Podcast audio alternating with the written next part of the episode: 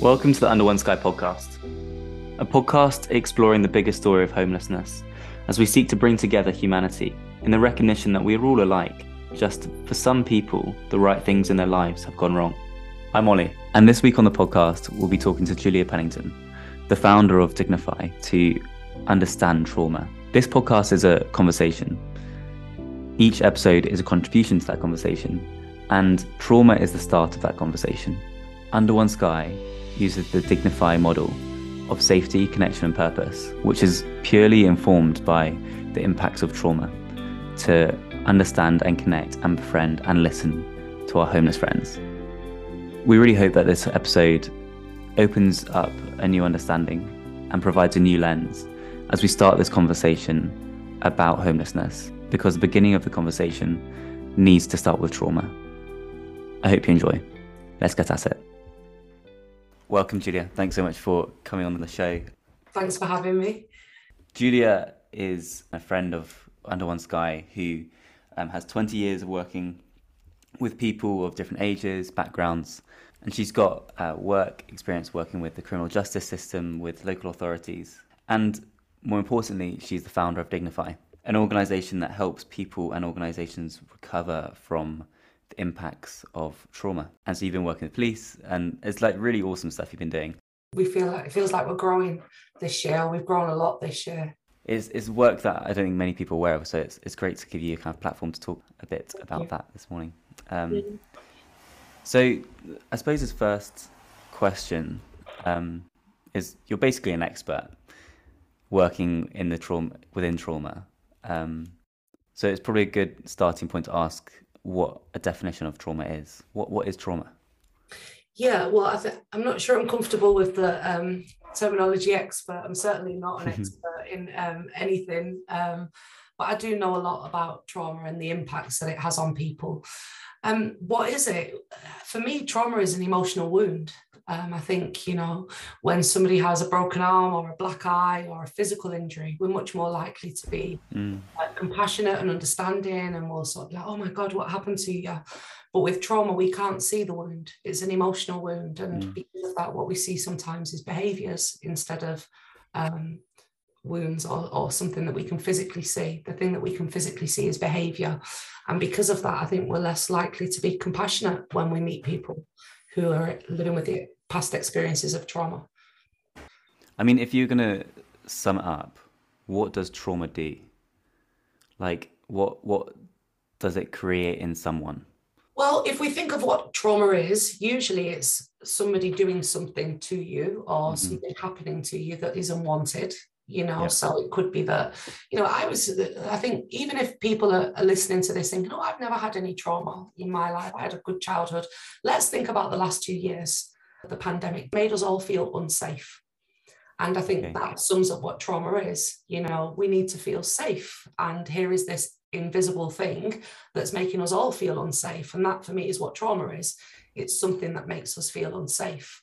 And if that is linked to our connections so if those feelings of unsafety have been done to us by another person, that's going to be closely linked to the way we develop relationships and the way mm. we connect with other people.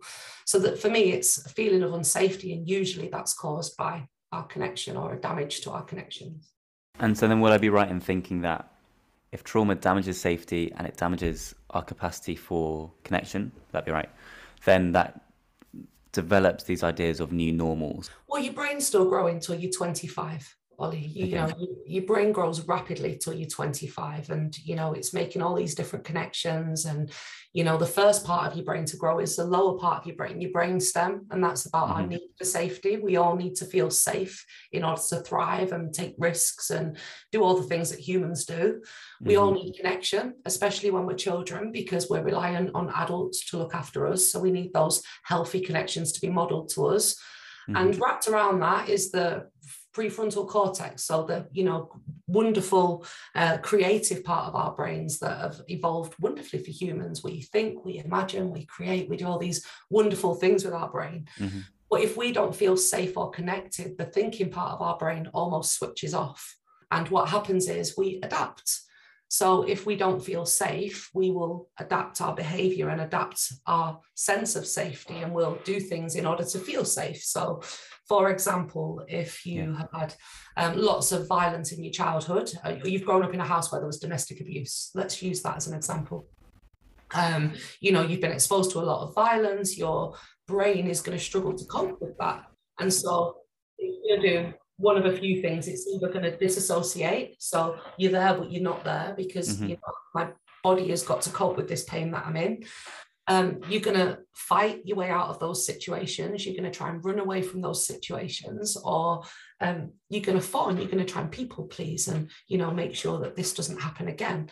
And those adaptations can mean that we'll make the wrong choices. You know, I think sometimes when we look at, if we're talking about the homeless community, if mm-hmm. we look at people on the streets, think, well, why would somebody make that choice? Why would somebody, you know, choose to be on the streets? Why would somebody choose to take drugs? It's not a choice.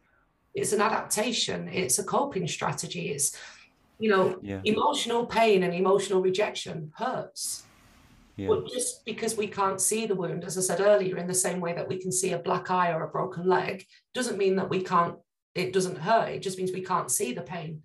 And, and the problem is we quickly jump to just conclusions about, yeah. well, why would somebody do that? There's a choice to take drugs. Yeah, Actually, exactly. Most people who are using drugs will tell you it's a painkiller.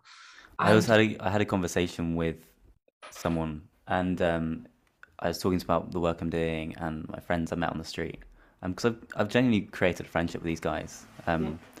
And I was explaining to him, and his, I mean, I don't blame him because there's awkwardness around this situation and this kind of topic because I mean we're not used to it and it's kind of hard to engage sometimes.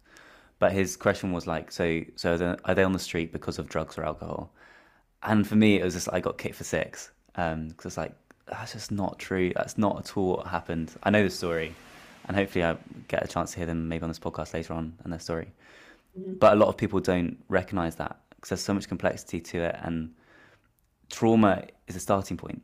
If we're talking about this being a story, a long story, trauma is basically the starting point that yeah. continues, um, which a lot of people don't think recognize. Yeah. Um, and one of my colleagues, she's just been involved in um, some research for um, it's around palliative care and end of life care for mm. people who have used substances all their lives. And what she's learned through that research is for a lot of those people, they've had histories of extensive trauma when they were children, when that brain was growing and developing. That's meant the brain has adapted and not sure. been able to cope with those experiences in the same way that it might have if, if they'd happened when they were an adult. Yeah. And then because of that, in teenage years, they've then used substances to cope. So they might have started mm. smoking and that's escalated. Then they might have started drinking. You know, alcohol sold in every shop, but it's mm-hmm. also a wonderful painkiller if you've got um, you know, a history of trauma. It helps to dampen down those feelings and those um, painful emotions. Yeah. And then mm-hmm. it becomes an addiction. You know, people don't know how to cope without it. And then and people, you'll see those people on the street and they're like, oh, that must be the reason and yeah. it's like it's just no, it's not the reason. The just, what do you expect? Yeah. Yeah. The alcohol is a symptom of, yeah. of their experiences. It's not the whole picture. Yeah. And the example I always give, Ollie, is you know, we're all really compassionate, aren't we, when we see children on the news that have been abused mm. or when there's been a horrific um, child abuse case or even a child that's passed away. There's a lot of it in the news at the moment.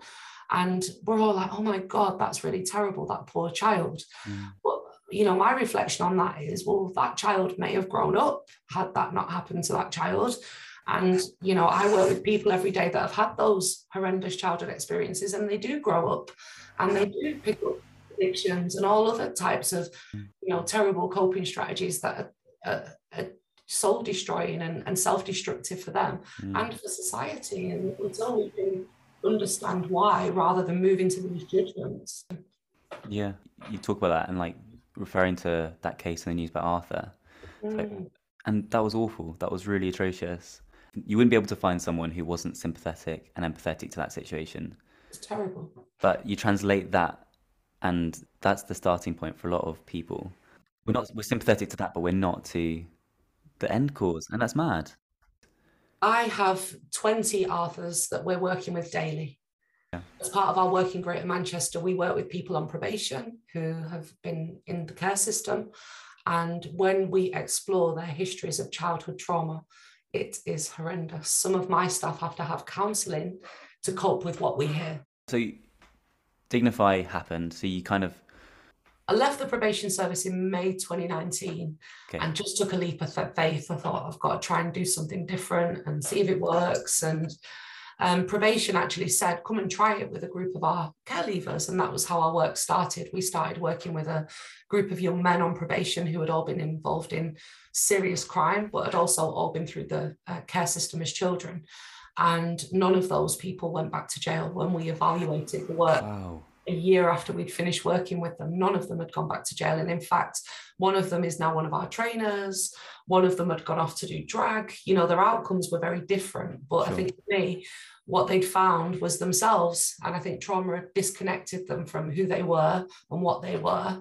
And the work that we did helped them to reconnect to themselves. And it was just amazing to watch those young people blossom. And so, thinking a bit more about Under One Sky, yeah. How did you get involved with Under One Sky? I think Under One Sky is one of the my favorite organizations that we've worked mm. with and i think part of that is Mikel he's a wonderful man um, and i think i've watched under one sky just evolve over the mm. last seven years so Mikel's um, been a friend of mine for about seven years and i think my first skywalk was about seven years ago and okay. i've always been taken back by the under one sky model and never really been able to articulate why until probably two or three years ago. And now I know why. It's because you make people feel safe and you connect with them. And through that, they find their sense of mm. purpose. Mm. So it's really aligned with what we do as an organization. Um, and when I first did my skywalk, you know, I, I remember sitting on the floor with homeless people in the city of London and just being overwhelmed by their trauma stories, you know, and, and the things that they'd experienced. One of the stories that really sticks out to me was I remember kneeling down to a woman and saying to her, Why are you out here? It's freezing. And she told me story, well, they want to put me in a hostel, but I've been raped in hostels and that's really unsafe for me. And you know, my boyfriend's out here and he keeps me safe. And so safety and connection was why she was on the streets. And that always has stayed with me. And then um, I think during the pandemic, um, as you know, everywhere locked down, but there was nowhere for homeless to go. Yeah. They were left out there. And Mikel put a big campaign together to kind of support that and make sure that people didn't go hungry or, um, you know, that people were safe. And, and I was a, a partner and I supported Mikel through the lockdown and Mikel's team through the lockdown. And that support has just continued. I've delivered a couple of presentations in London this year. I've trained some of his volunteers and yeah, just a really big supporter of everything that Under One Sky do. Mm. With that story you told, you know, a lot of people, I think their natural inclination is to think, um, you know, people on the street, if they have an opportunity to leave um, the street and go to some housing, like you'd be mad not to take it, right? That's that's I think that's most people's thinking. Yeah. But that story completely undermines that. Like this woman had an opportunity to go into the hostel. Yeah. And to be warm and safe theoretically, like we'd we'd term that as warm and safe maybe. Yeah. But for her that's just not the case. Well, and, and also if you've grown up in an environment where you're completely unsafe and yeah. Your normal is being dysregulated every day, feeling unsafe every day, on the lookout for danger every day. A warm, safe home isn't normal. That's not your normal. That feels boring. That feels unsafe because actually, the last time I was in a warm, safe home, this happened to me. Mm. You know, so actually, maybe I'm safer here on the streets where I've got connections with people who look after me and don't let anybody hurt me. And and that might not have been the case in that yeah. person's childhood. And you know, the trauma story or their experience, the experience for every individual be, will be different. But uh, and so will the impact. Trauma isn't what happens to you, it's what happens inside of you as a result mm-hmm. of what happens to you. And that's Dr. Gabor Mate. That's not my quote. But you know, he's really right on that. And that is proven to me more and more. The impact to every individual is different. Yeah. But, you know, we can find common threads throughout that group. And usually, if you talk to every homeless person, there's not a person out there who hasn't been through significant experiences of trauma and adversity, every single one of them. I think the only one that ever stayed with me, um, I remember saying to one guy, What are you doing out here? And he said to me, What are you doing in there? He was like, you know, he said, You're the crazy one. And I'll never forget that either. He said, You're the crazy one. He said, You sit in a box and look at a box. Why would I want to sit in a box and look at a box when I could look at all this every day? And when I just sat on the floor and looked at the world through his eyes, it was amazing. Yeah. It was like an episode of EastEnders, you know. he didn't need to sit in a box looking at a box because he had a live yeah. version every day, something new, something different. And mm. so, you know, his trauma obviously meant that was his safe space. And who am I to argue with that? Yeah. That's not to say, you know, I don't want people to listen to this and think, oh, well, you know, people like being homeless because mm. they don't. That's the other side of it. True. You know, no, this isn't a choice, but actually, we need to understand the choices that people are making and why they're making those choices. When we can get to the root of that, we can then understand well, why don't you feel safe? Mm. in a hostel or in a house? What's happened? And when we can get to that feeling and help somebody to feel safe again, then we can get them to see our normal mm. or you know what we class as normal. Then we can get them to view things through that trauma lens, and then we can help them to manage those triggers because you know, if you've been in a children's home, for example, and you've experienced sexual abuse in that children's home, a hostel is going to feel very similar to that environment. You know, it is going to be a very, very unsafe place. You're going to feel very unsafe in that setting. So if we mm. can work with those feelings, then that's more likely to be a successful placement than, oh, well, they chose to be on the streets. It's not. Yeah, it's not true. I mean, that, I think that's such a valuable thing you've just said because it really gets at the complexity of it. Mm. Like, you know, people don't, all the people I interact with are cold and they're ignored. It's, yeah. It is so tough. Like, it is so, so tough.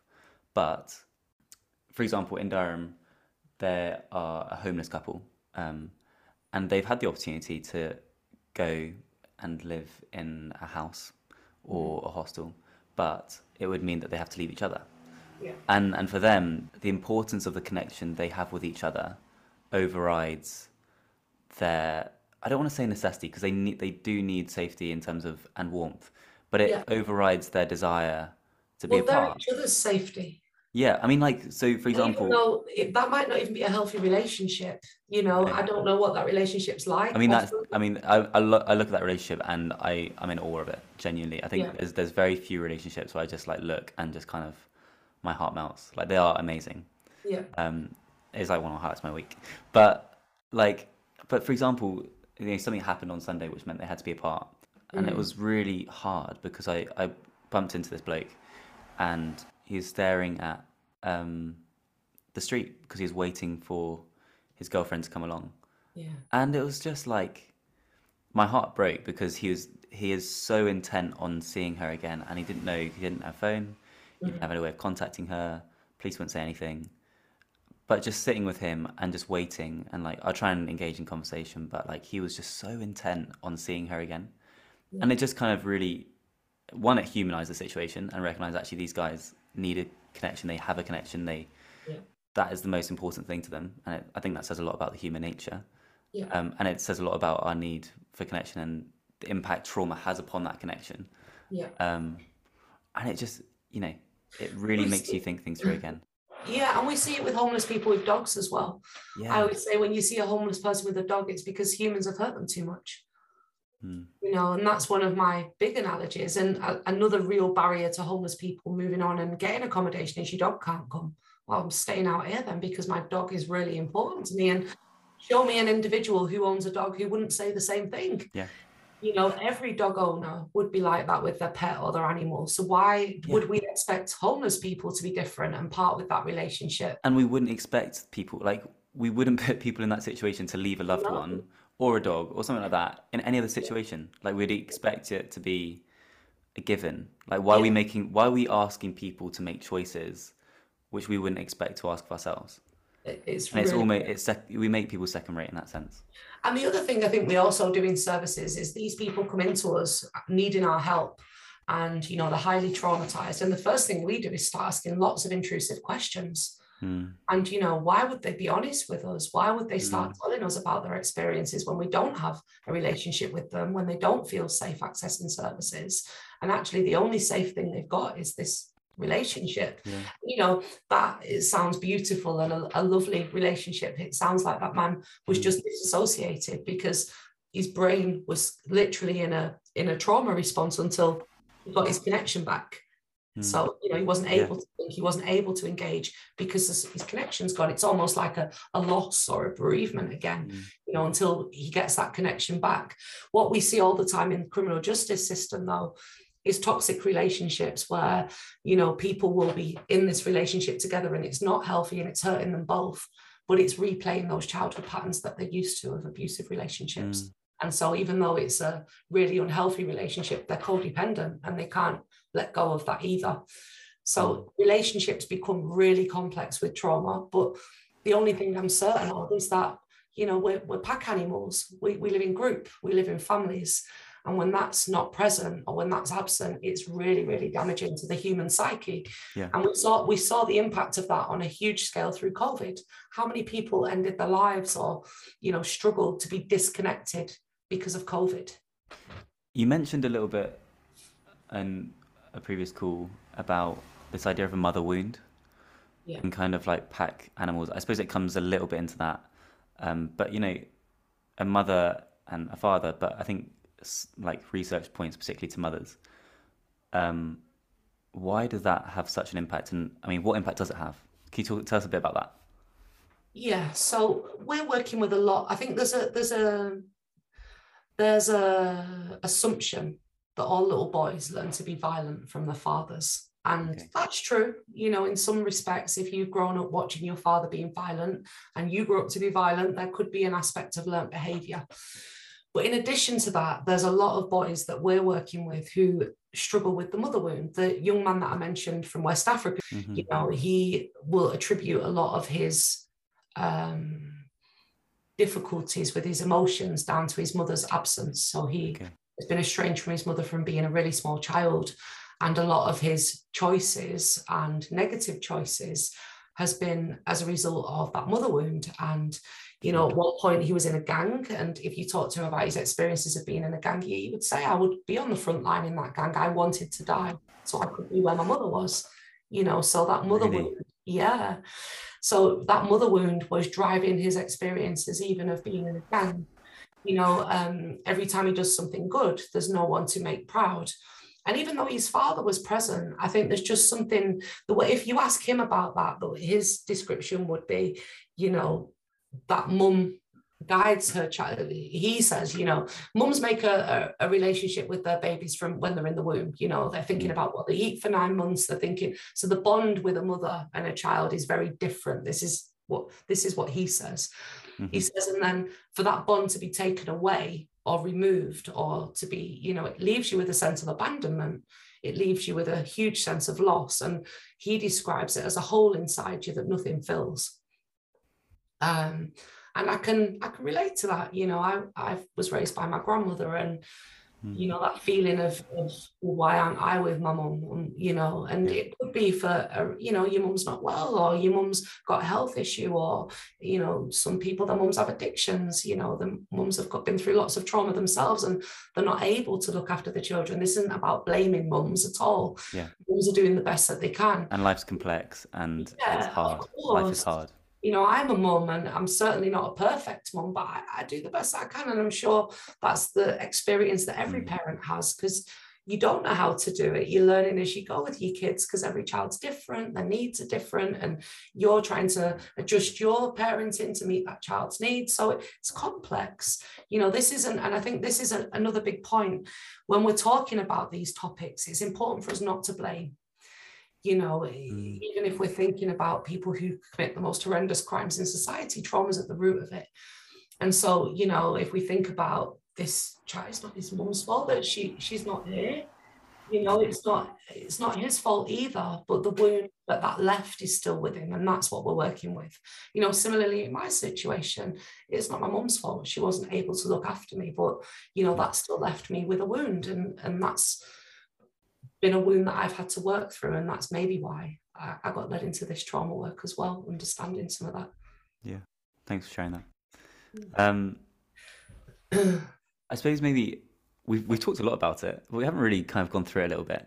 So, can you tell us a little bit about the safety connection purpose? Like, break it down a little bit. I think we talked a little bit about the connection, but yeah. let's start with the safety.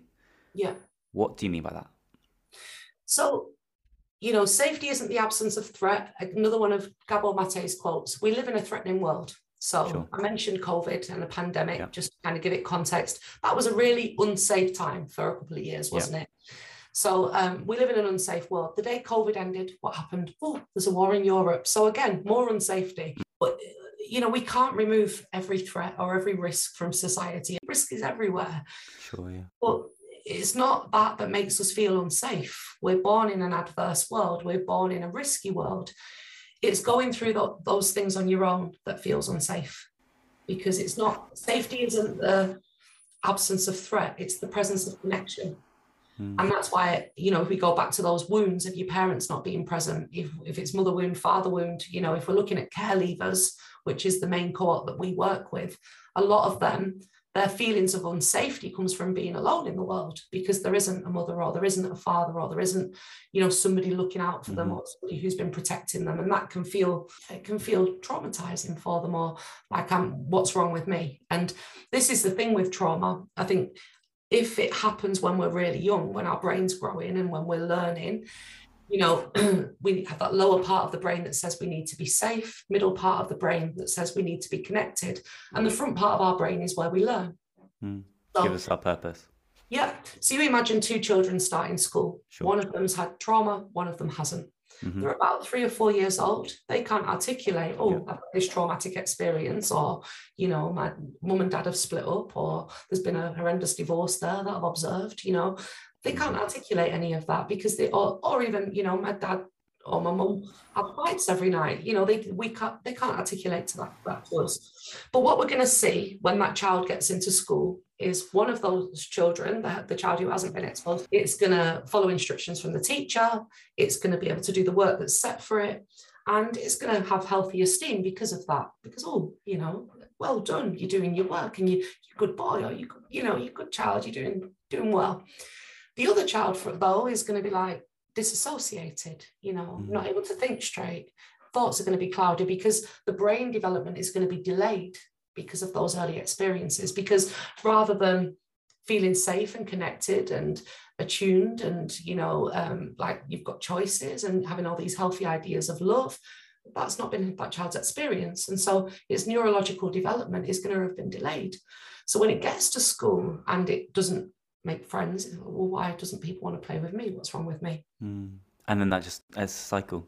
Yeah. And then you don't engage with people, you don't connect with people, and or even worse than that, Ollie, the teacher sets you the work, you don't do the work, you don't know how to do the work, so you start acting out and being naughty, and then it's get out of class, and then it's punished. out of school, and the punishment starts. And then that become normalized, and then and then the child shuts down. To... I can't tell you what's been happening or why I feel like this, and maybe I don't even know why I feel like this because I can't remember it.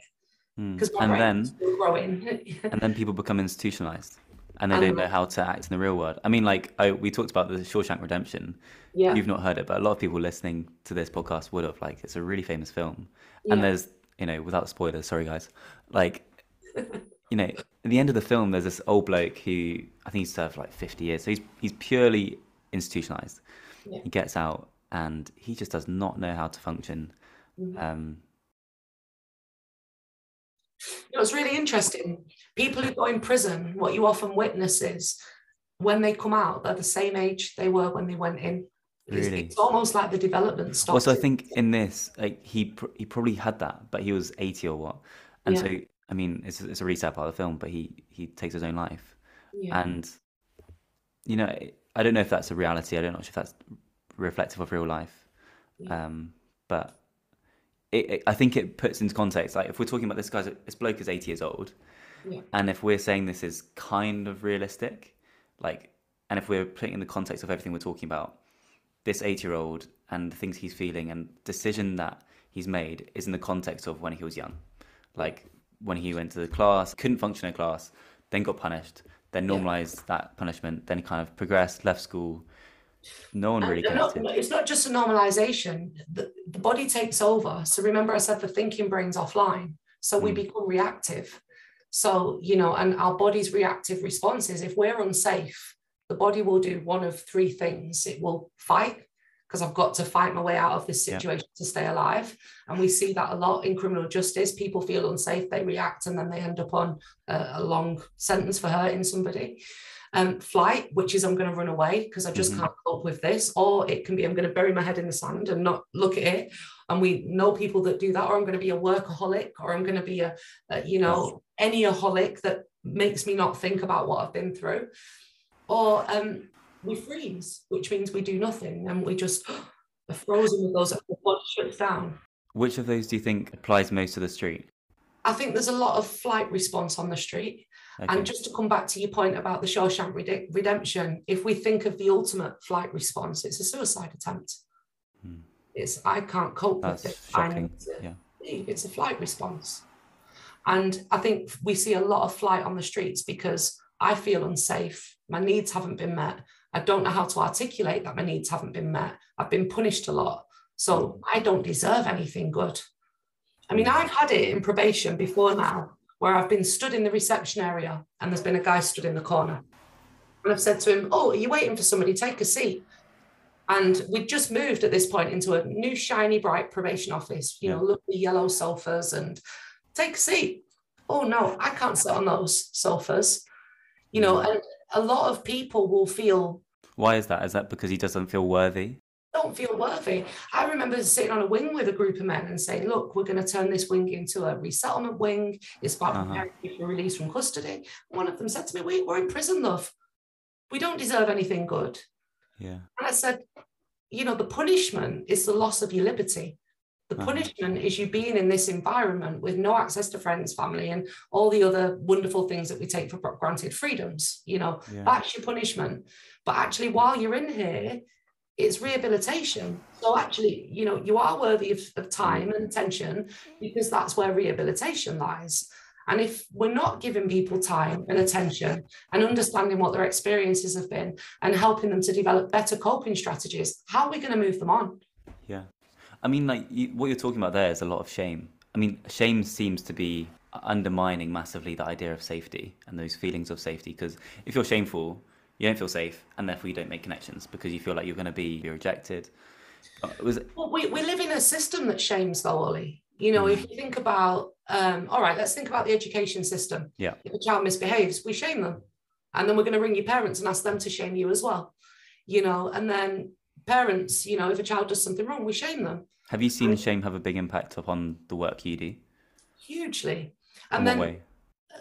Because if, if you're going to shame somebody, then they're waiting to be shamed all the time. It's chronic yeah. So that what is shame is so they're, they're waiting to be shamed. So it's, it's an expectation. It's like if your experiences as a child have been constantly rooted in being shamed, then it becomes chronic shame and you're waiting to be shamed again. So I don't want to ask for help in case you shame me for asking for help, or if you, in case you tell me there's no help available, and that's going to make really me feel ashamed of asking. You know, I shouldn't have asked because you're going to say no.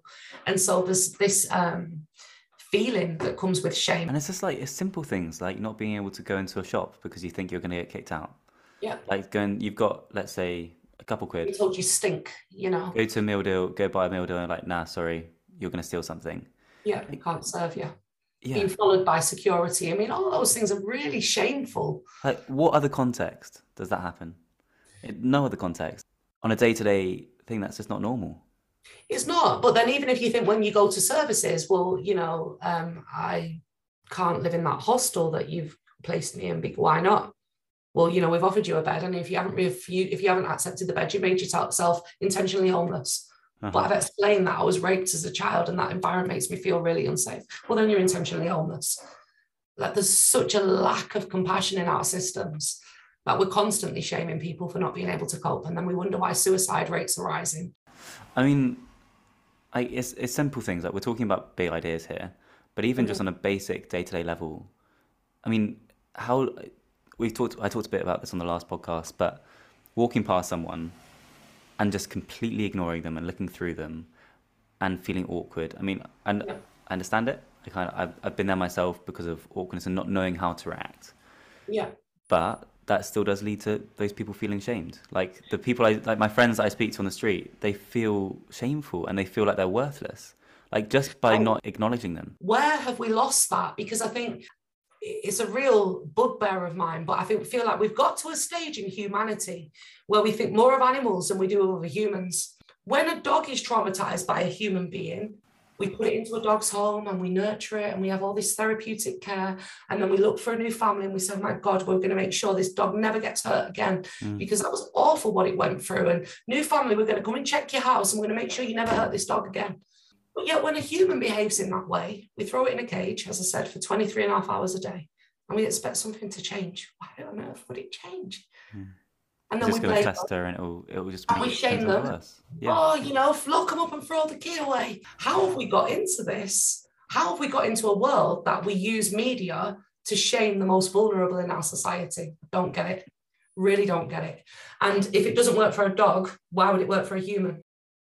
I think it'd be easy to hear this podcast and come away wrongly with a misconception that all homeless people, um, because they're traumatized, are criminals because criminals are traumatized.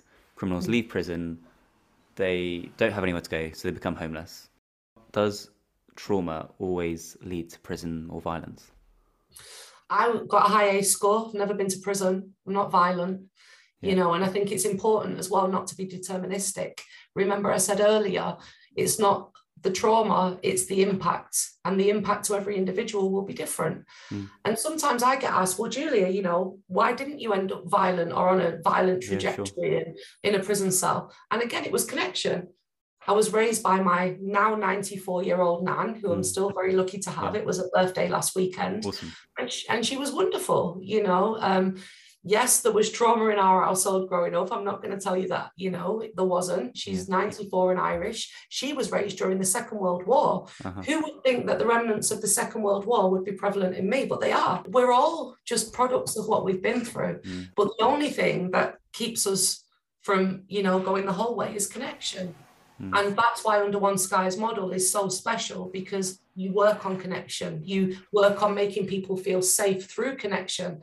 And that's why most of your homeless people will take that support, will accept the help that you're offering, will move into accommodation because you're doing that pre work first around safety and connection. And through that, we can find people a belonging and a space in the world.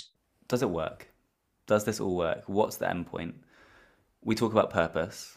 Um, have, we have safety, connection, and we haven't really talked much about purpose. But yeah. purpose is the way in which we reinstill within someone worth, value, a recognition that they're worthy to do something yeah. to do something with their lives. And purpose is also getting them to think. Purpose is the thinking brain. And have you seen that work? have you seen our trainers? You know, we have yeah. got trainers who've gone from reacting to life to planning out their lives and, yeah. and, living wonderful lives. Trauma means you react to everything. You know, if we okay. can work with people on becoming less reactive and we can help them to develop this part of the brain that didn't develop when they were children because they were too busy reacting and keeping themselves safe.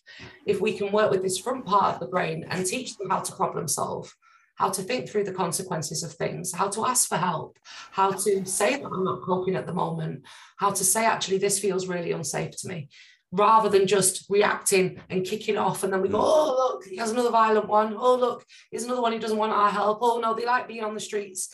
They're not hard to reach. They're easy to ignore. It does work. It's not, I'm not going to sit there and tell you that, you know, if somebody's had those horrendous experiences as children, there's a magic wand and we can take their experiences mm. away. We can't. No. But the narrative we have at Dignifi is how do those experiences from the past affect you today?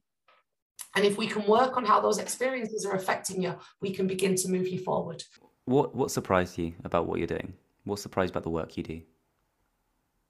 The prevalence of trauma is everywhere. Mm.